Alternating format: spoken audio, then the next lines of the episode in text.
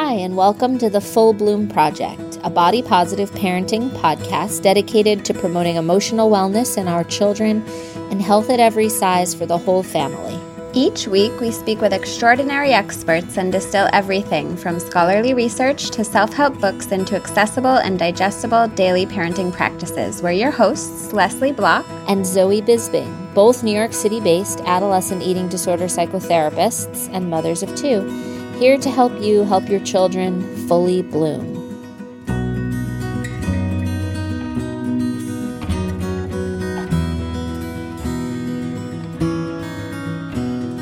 A quick reminder that this podcast is for general informational and educational purposes only and is not intended for and shouldn't replace advice from a medical or mental health professional.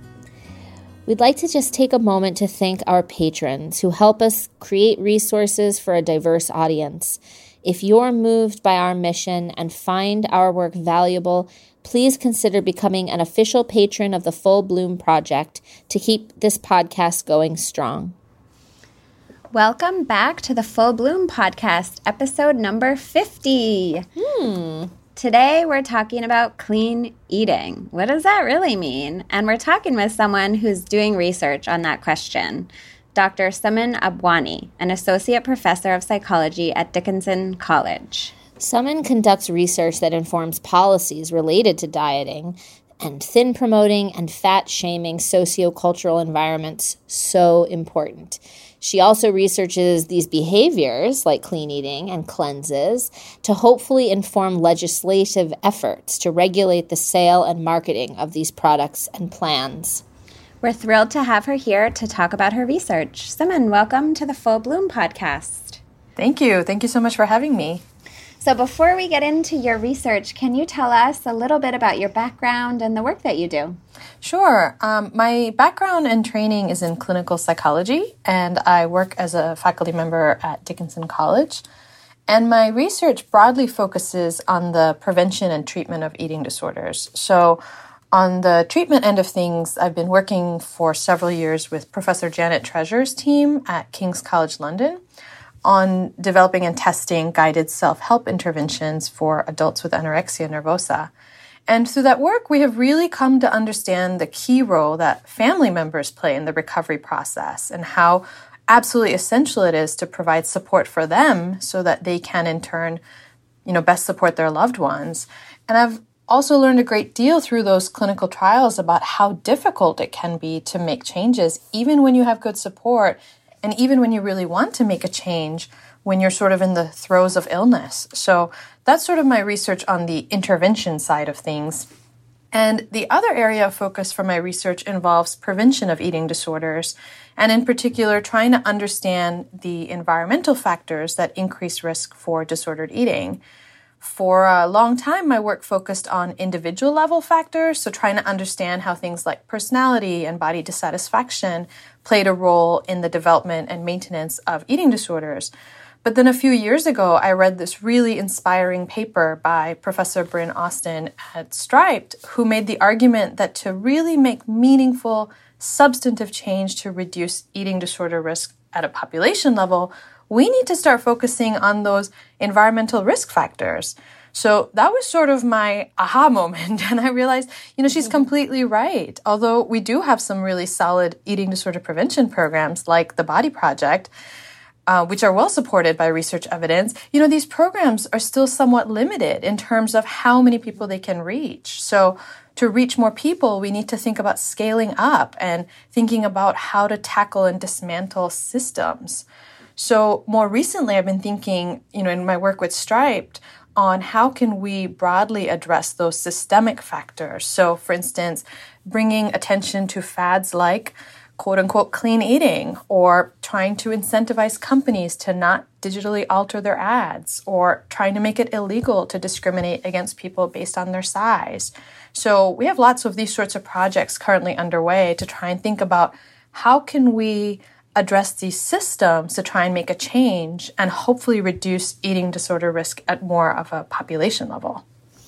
It's great. We've had Bryn Austin on as well. She's fabulous and just being a champion for, um, uh, you know, us all kind of tapping into our, you know, becoming activists like in all of this. And I really appreciated her acknowledgement that it's not fair to put the burden of any of this change on one person, that we really, it's the society and that perhaps we can all help change the society, change the culture. But this particular topic that you study as it pertains to clean eating is definitely a big part of why we're happy to have you here with us today. And last season, we did dedicate an episode to orthorexia, and we really wanted our listeners to have kind of just like a basic 101 on what orthorexia is, because not everybody even knows that term. But we have you and i think more people probably know the term clean eating definitely. than orthorexia. Definitely. But given that clean eating could probably mean many different things to many different people could we start just with your working definition of what that even means yeah, you know, well, that's an excellent question, but also a really challenging one because there doesn't seem to be any real consensus as to what clean eating even mm-hmm. means. So the answer really does seem to vary based on who you ask. You know, some people use the term to broadly mean eating whole foods and avoiding processed foods and avoiding foods with long ingredient lists. But others have much more restrictive interpretations. So gluten free, dairy free, you know, those sorts of things. And others are based on dietary myths, such as the capability to quote unquote alkalize or cleanse your body. So you know, across all of these different definitions, to me, the common thread seems to be a generally positive impression of clean eating and the notion that it's something that's beneficial to everyone, not just folks who have restrictions due to, for example, celiac disease. So, my impression is that people see this as something that's natural and therefore healthy. And that's something that we've actually seen the food industry respond to with a prolific use of clean labels to describe food practices. So at Striped, we just completed a legal research study led by uh, Nicole Negowetti at Harvard Law School, where we found that there's a significant gap in terms of federal regulation of this language. And in fact, there's none. so that's the gap. Well, and this is really worrying because I think this can contribute to an environment where unsupported claims about the health benefits of these so called clean diets are rampant and can really serve to enhance the sort of cultural trend of food moralization and preoccupations mm-hmm. with healthfulness. And that could really cause some harm. So, you know, we, we have this paper currently under review and we've made some recommendations, but until some action's taken, to be honest, it's a bit of a wild, wild west situation out there when it comes to clean eating. It can be used to describe a whole range of dietary behaviors. Which makes us wonder where are people getting their information about clean eating and cleanses from, and are those sources reliable? Mm-hmm.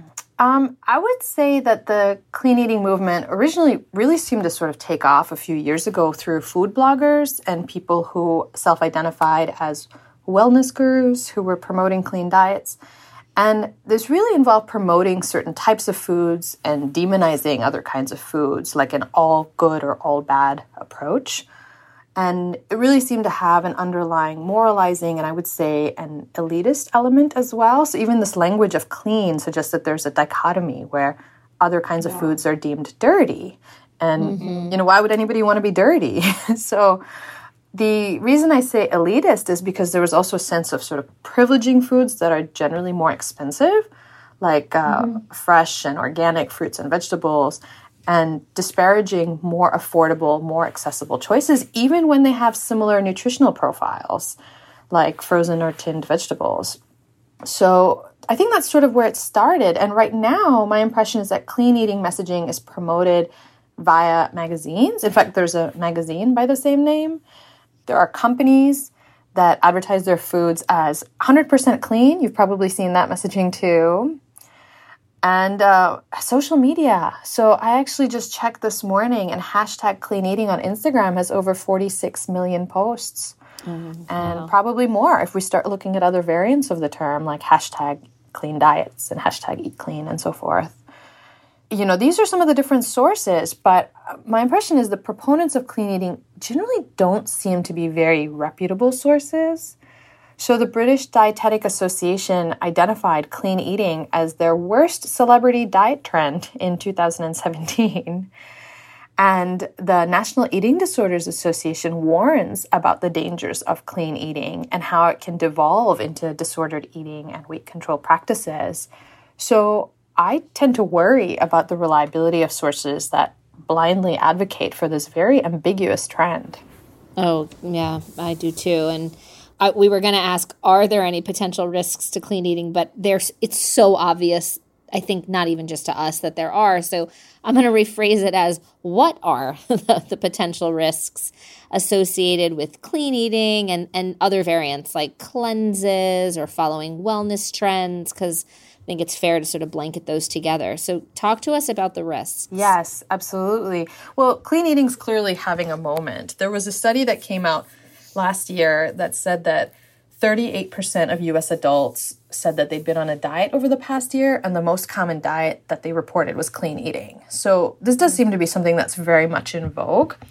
But one problem I see is that although people are starting to recognize that dieting for weight loss can be harmful, so this message that dieting can increase risk for disordered eating and eating disorders does seem to be starting to get, get out there. Clean eating is often not specifically promoted for weight loss. So, you know, folks who might ordinarily not be vulnerable in terms of the potential risks for dieting might be willing to give clean eating a go as an ostensibly healthy behavior. They might think, you know, well, what's the harm here? But there was a study that came out in 2018. There was a, it was a systematic review that showed that even when kids followed medically prescribed diets, such as for chronic illnesses like diabetes and celiac disease, this still increased their risk for disordered eating and eating disorders. So there does seem to be some risk involved in dieting for health reasons, at least among youth. And I would say the other main concern I have with these sorts of wellness trends is, of course, the cultural messaging, where food is framed as clean or dirty, which to me seems to promote a problematic environment where our young people learn a dichotomous way of thinking about food, that it's either good or bad. And that can set the stage for people to develop really difficult relationships with food, where they become preoccupied with what they see as healthy eating and start to experience feelings of guilt or shame when they don't adhere to those dietary rules. And then they perhaps start to avoid socializing with folks who don't follow the same sort of diet. And well, you can start to see how it can devolve into what we would recognize as symptomatic of an eating disorder. What's interesting to me, it's related, but there seems to be the clean eating trend seems to be very much prevalent on social media. And I see, you know, that people become identified with it, you know, that this is this is their way of of eating more so than maybe in pre-social media world. Like not everyone might know. Mm-hmm. Not all of your friends might know that you are well, gluten free right. or whatever. But in this day and age, especially with with kids, you know, because they're they're just using it so much, there's this new identity that's formed around it that is like popular you know that's getting mm. that's getting positive reinforcement on their social media handles and then it's and then what do you do? You're in an extra dilemma which is you've identified with this yet it's starting to cause problems for you but you know psychologically do you just think that the problems are somewhere else you know that it's just too hard to let go of it once it's begun. Well it's like that elevation of well, status. I mean, I think you alluded to it when you were talking about morality, because certainly clean versus dirty and I know we do see a lot of kind of clean foods, like you said. They are they tend to be more expensive and less accessible to certain socioeconomic backgrounds, and oftentimes, like I, mean, I, I feel like there's a kind of racist component to it as well, because there there are definitely foods that are kind of culturally specific to different ethnic groups that would definitely be deemed quote dirty because they're certainly not cleaned and yet they're they're important parts of cultures and, and talk about identity but there is this this like easy way to elevate yourself in society right now and maybe kids tweens teens aren't even aware of it but that if you can kind of jump on the hashtag clean eating bandwagon you get to kind of you know, assume that goop identity. That's right. Well, there's a huge amount of privilege. I think you hit the nail on the head with that. That this is a thing of privilege as well to be able to identify with clean eating. And and to your point about social media, this makes me think about we recently completed a study. It's it's actually currently under review where we asked over a thousand US youth via text message whether they had heard of clean eating and if so, where had they heard about it. We found that over half of them were familiar with the term. And the most common source of information was identified as social media. So, mm-hmm. close to half who were familiar with clean eating said they had heard about it through social media, in particular Instagram. So that does seem to be a really important thing for us to be thinking and talking about about where are they getting this information from and you know the questionable reliability of these sources. Absolutely. I mean, I'm I'm recalling that the last time we talked about this topic, orthorexia was also around the time when there was a, that statistic that came out around a certain percentage i'm forgetting it now of 90% of of health information on social media is false. 90% i think. Um, and just like that confounded with that is where our kids are getting their information and most of it is not reliable is is kind of scary as a parent um, which i think i you know because we're talking to parents and because parents are all swimming in this cultural clean eating soup as well, what do you, what do you want them to know as parents about clean eating and what would you want them to know if their child starts to have this focus, this conversation, this choosing Preference, of foods based yeah. on just I'm just want to try eating clean. You know, I think there's probably a few different things that it would be good for parents to know. So, probably first of all, I'd want them to be aware of these potential risks of clean eating, that what can look like healthy behavior has the potential to tip into the realm of unhealthy behavior, particularly in this broader context of diet culture. So, although we want kids to follow nutritious diets, we don't want them to think that they are bad or dirty or feel ashamed when they eat something that isn't marketed as clean. We want them to be able to continue to maintain flexibility in their approach toward food. So maybe thinking there are always foods and there are sometimes foods, but not that there's inherently good or bad foods per se. So I think it'd be great if parents could be trying to move away from rigid food rules and making sure that they're uh, avoiding those. I think it's also sort of related to that to important to not demonize processed foods because processing food serves lots of different functions, including ensuring food safety. And sometimes processed foods may be all that someone can access. So we really need to avoid spreading misinformation when it comes to nutrition. The last thing I think probably I would really want your listeners to be thinking about is I would like to put in a plug for promoting intuitive eating. Mm-hmm. Your listeners, I'm sure, are aware of this, but for those who aren't, this is an approach that teaches folks to pay attention to their body's cues and reduces dietary restriction. And it's not something that I'm an expert in, but I would really encourage your listeners to learn more from those who are, like Christy Harrison, who does excellent work on the topic and has a great new book on the subject as well. Yes, that book is amazing.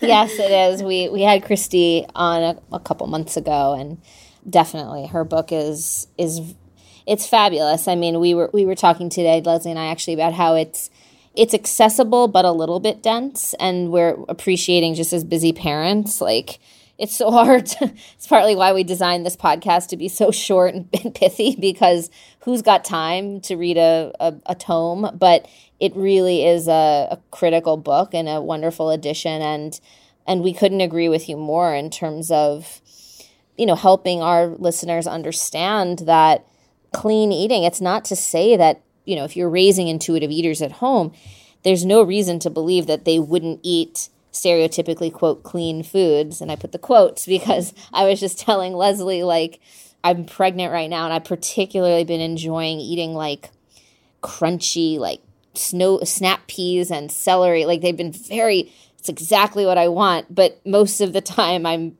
definitely gravitating towards like pizza and grilled cheese and like an intuitive eating approach, of course, we want people to understand that that's actually a great way to promote very balanced eating and a, and plenty of quote nutritious foods. But but this is ugh, this is a tough one because it's it feels almost like as amorphous uh, as it is to define what clean eating is, it doesn't seem to be that vague when it comes to sort of what it means or what it conjures or what the what the identity of eating clean is, right? Like the glowing skin and you know optimizing your organs and i don't even mean to make fun of those things because there's nothing wrong with wanting the, that but I, i'd love us to spend a little more time talking about just that dilemma and also sort of how how to think about that with our kids how to protect our kids from kind of getting sucked into this very alluring glowing kind of you know statusy type of euphoria. Uh, do you know what I mean? I totally know what you mean. And, you know, I actually think that there is perhaps starting to be some amount of awareness about this. I think that's quite encouraging. So, the study that I mentioned with the youth, one thing that surprised me was that even though about three quarters of our respondents characterized clean eating as healthy, there was a subset of our participant pool that flagged it as unhealthy.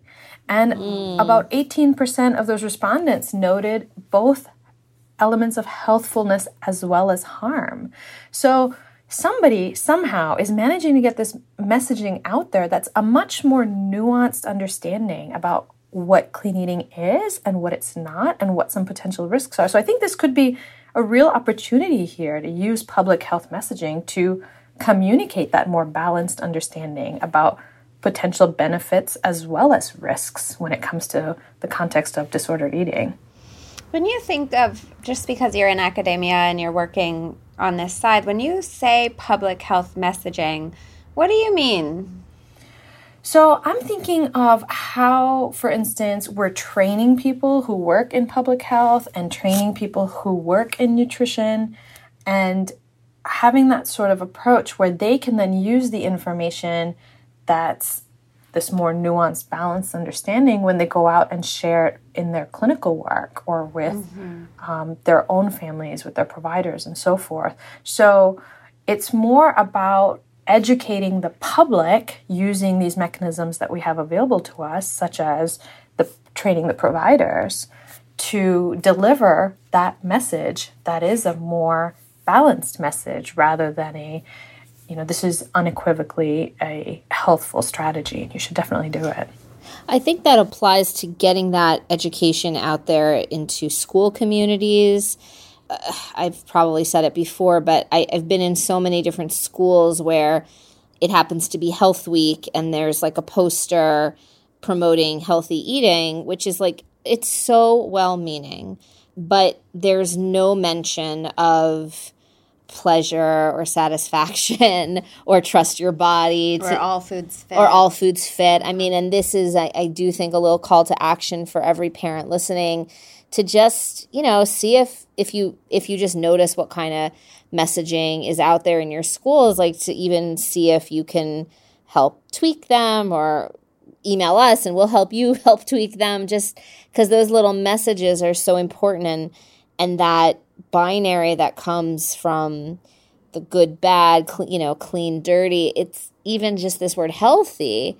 Healthy eating, it can very easily, to a little young mind, it can be so literally interpreted. And I presented, we, we do a lot of presenting in schools and was at a preschool recently and uh, engaging teachers in conversation about this, which was wonderful that they were so receptive and, and curious and and some of the teachers of the fours class was saying that she hears from the kids from the four year olds comments about carbs and and sort of like an uh, like they don't even know what they're talking about but there's a sort of sense of this is good food and this is bad food or i shouldn't have these snacks. And and it's it just it starts so young. And i think we we really have to take your advice and apply it in all the different kind of grassroots way we can. That's right.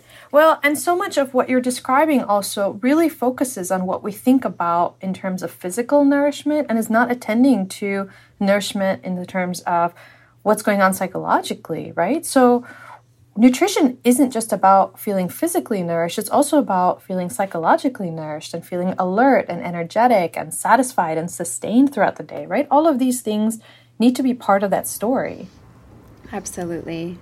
What um what else did you is there anything else that you would want to share from your findings of your most recent the, the paper that you're referring to and that work?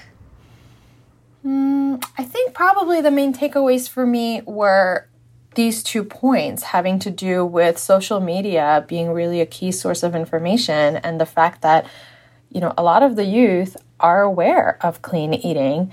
And in fact, when we ask them to define clean eating, they're defining it in the way that I mentioned that the concept is really muddled, right? So they're also yeah. offering really heterogeneous definitions for what mm. clean eating means to them. So even among that sample, they don't really have a good sense of it, but they have the impression that it's healthy.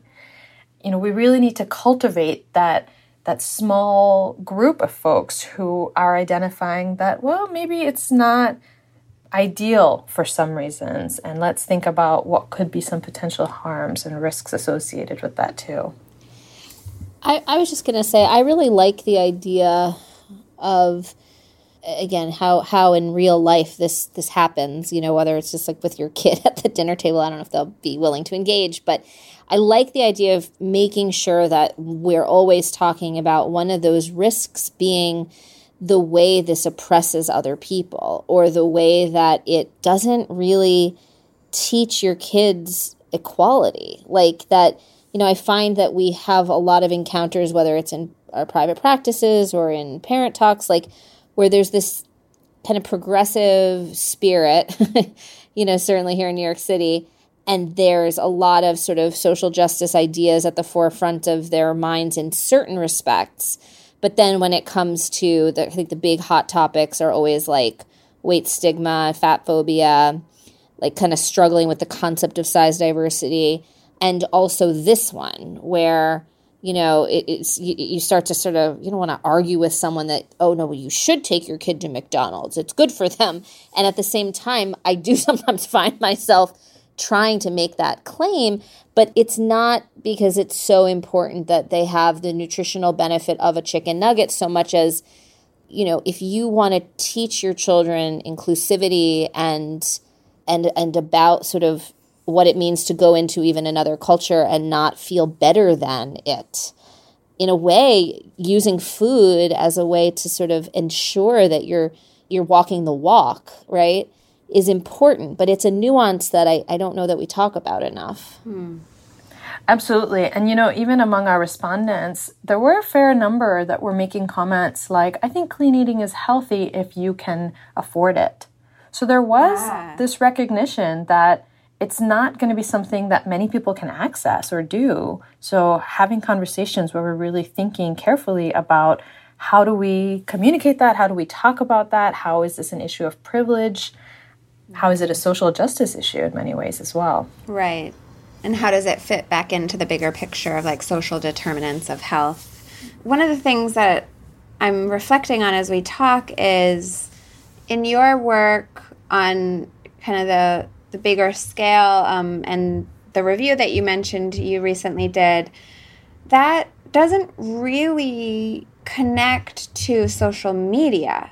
I, I wonder, is there is there a solution to the fact that that this movement may have come from social media and so mm. it's popular but there's really no fact checking around it on social media yet you know in our society our com- companies are seeing it's popular and so they're putting it they're kind of boosting its prevalence by putting these terms on there 100% clean or whatever the things that that we're we're thinking maybe we do have some level of regulation about p- potentially if we were able to pass it legislatively and and even enact regulations and then actually follow through with them.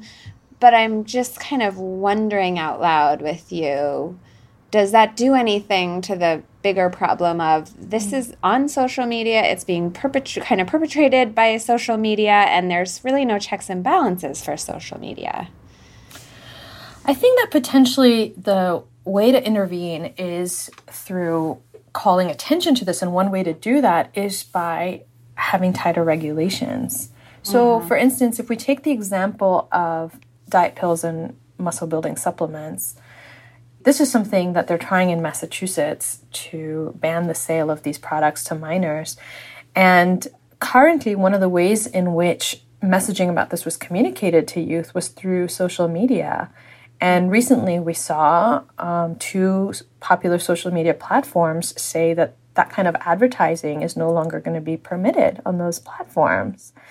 And that generated, I think, a lot of interest and discussion. So even people who weren't necessarily seeing those ads on social media perhaps became aware of this as a thing to be thinking about. So I imagine that there may be a parallel here where if we are able to increase and tighten the regulations around how clean labels are used, for instance, that might have a trickle down effect where it's raising greater public awareness about this as an issue and perhaps in that way trickling down to the young people as well. I mean, ideally, of course, you'd want to see it change in social media since that's one of the ways in which this message is highly communicated. Yeah, and I guess one of the one of the kind of curiosities I have is who are some of the main influencers that are elevating this behavior, let's say, and how can you make those sources more reliable, right? Is that a is that an in? Is that an in to critically um, educate the influencers to be able to say, well, this is just because there's anecdotal experience of this for a short period of time without follow up, that doesn't mean that this is helpful at all. And in fact, it could mean that it's very harmful down the line. And we need to be really careful of making claims that are unreliable. I don't know if there's any way, but maybe that's a target mm-hmm. a target that could happen where Yeah, my my fantasy as I was sitting here was it would be cool if if Facebook, I guess, in, owns Instagram, if they could sort of make this like decree that if you're going to use these this list of hashtags, that along with the hashtag comes like an, a warning label, you know, because because we don't need to shut people down for you know i think there's a lot of sort of like you were saying wellness gurus that have had some personal success or you know sort of some sort of wonderful experience that they want to share with others and then maybe even then start to make their livings this way. And i don't think that this is about trying to deprive those people of their uh, freedom of speech or right to like monetize uh, you know make a make a living. But it's more i feel like increasingly it's just about informed consent with a lot of this stuff and to just understand that there's always risks. And yeah it's questionable that this like wild west of social media, there's literally nothing that can kind of separate invention from science. And I, you know, it's it's a big, it's a, certainly a bigger discussion. I guess, and then on back on the individual scale, you know, from the macro back to the micro, as parents, what can we do but teach our children to be you know very careful consumers of information mm-hmm. and when when a child comes to the table and says i'm going to start eating clean or i want to go on this cleanse you know that we we help them ask better questions mm-hmm. Mm-hmm. there's starting to be some work on social media literacy and mm. i think on a more individual level those could be really impactful programs as well. So, you know, one of the things that we're interested in thinking about the stu- the legal study that we did focused on opportunities for regulation at the mm-hmm. Food and Drug Administration level. So we didn't look at advertising, which is through the Federal Trade Commission. That's who regulates advertising. But there's a real potential for us to scrutinize advertising, particularly influencer based advertising. There's not a lot of work currently on examining how people trust influencers when it comes to advertising versus other sort of more traditional sorts of ads. And that's actually something that we're getting ready to do a study on. That's great. And it's also a reminder that this is like a newer a newer dimension of things. Social media is relatively new phenomenon. So we could we could uh, easily talk to you for another half hour, but I think we'll we'll wrap up and uh, ask you our, our closing question, which is just if each parent listening to this podcast took away and did one thing on the regular, one specific thing, what would you recommend they do to help their child fully bloom? Oh, that is such a great question. And uh, I realize that my answer might sound a bit facetious, but I'm going to say it anyway. And that's, mm-hmm. you know, go to therapy we, uh, we, we all, we hey, all we, we don't mind that answer. We didn't tell her to say that. we that. didn't say her. We didn't tell her to say that. Well, you know, we all tend to have lots of our own stuff, and this translates into how we interact with others. So, for instance, if we struggle with food and our bodies ourselves, that's going to make it really difficult to support a young person to develop a healthy relationship with themselves. And, you know, if there's one thing I've learned from the treatment research that I've been involved with, it's that caregivers need guidance and support to provide and promote well being in their loved ones. Otherwise, it's so easy for them to get trapped into these cycles of, you know, accommodating or enabling behaviors or avoidance behaviors or even head to head battles or any number of other unproductive behaviors.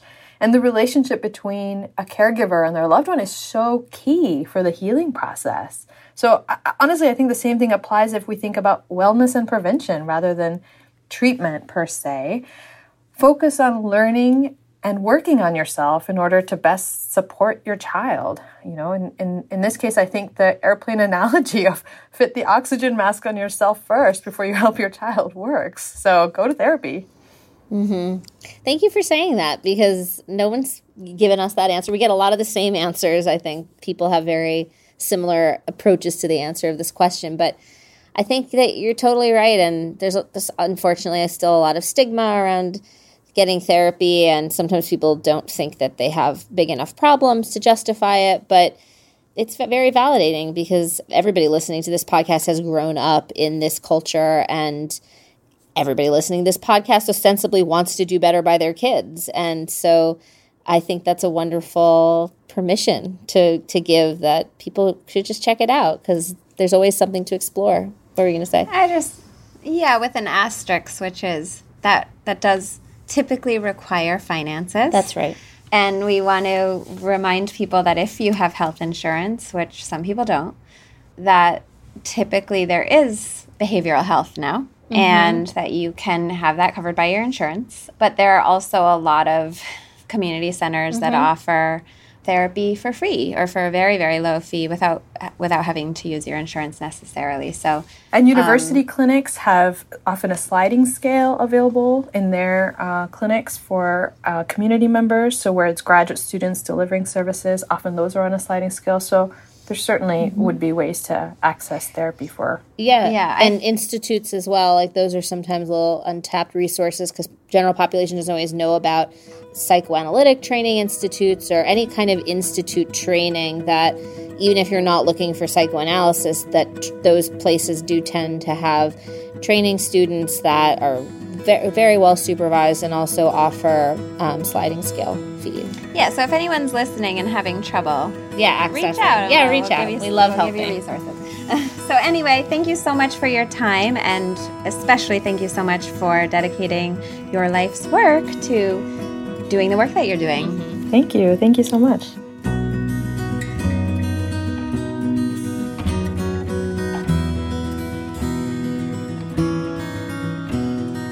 So I'm thinking after talking about this, just about a, you know, my my daughters when they get older, even now, like what if they start talking about clean eating? They haven't yet, but I'm sure it's going to happen at some point.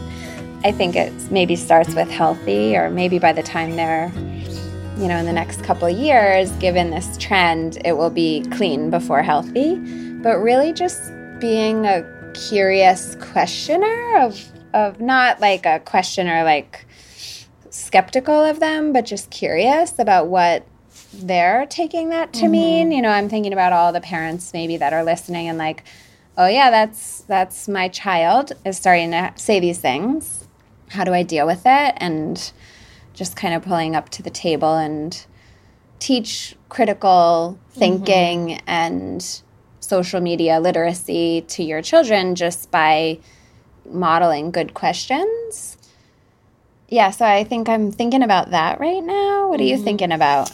I'm thinking just about the need to continue exposing our kids to the quote dirty foods. Mm-hmm. And I mean, I've noticed that since we started this project, I don't think I've ever had leanings towards that kind of clean eating. I think I've probably worked in eating disorder treatment too long to I mean, I just, I guess I've known better. But I have noticed that since we've gotten started, I do find myself wanting to bring in foods that have sort of uh, been a bit more stigmatized and maybe even foods that I was like turning my nose up at, not because of any kind of identification with the clean eating movement, but rather just because I was judging them. And I don't mean to say that we shouldn't keep certain foods out of our houses if we want to. Like, I don't think that's a problem. But I, I think when I bring them in, it's less about sort of like exposure to the food itself. That's part of it too. But I guess I'm noticing that there's this urge that I have to raise my kids in a way that they don't, they're not going to judge someone else for eating this way or assume that somebody that comes from an environment that eats that, you know, is sort of like lesser than them. You know, that doesn't mean that that has to be done all the time, but I do think it's sort of an added level to the sort of food um, exposure and sort of bringing fun foods or play foods into your home, I think it's sort of another reason to even bringing in fast foods if they're sort of not part of your kind of like day to day. Not just so that there's no moralizing around the food, but that this deeper element of moralizing around character or class that we can kind of use food as a way in to plant those roots, or rather, plant those seeds in our kids.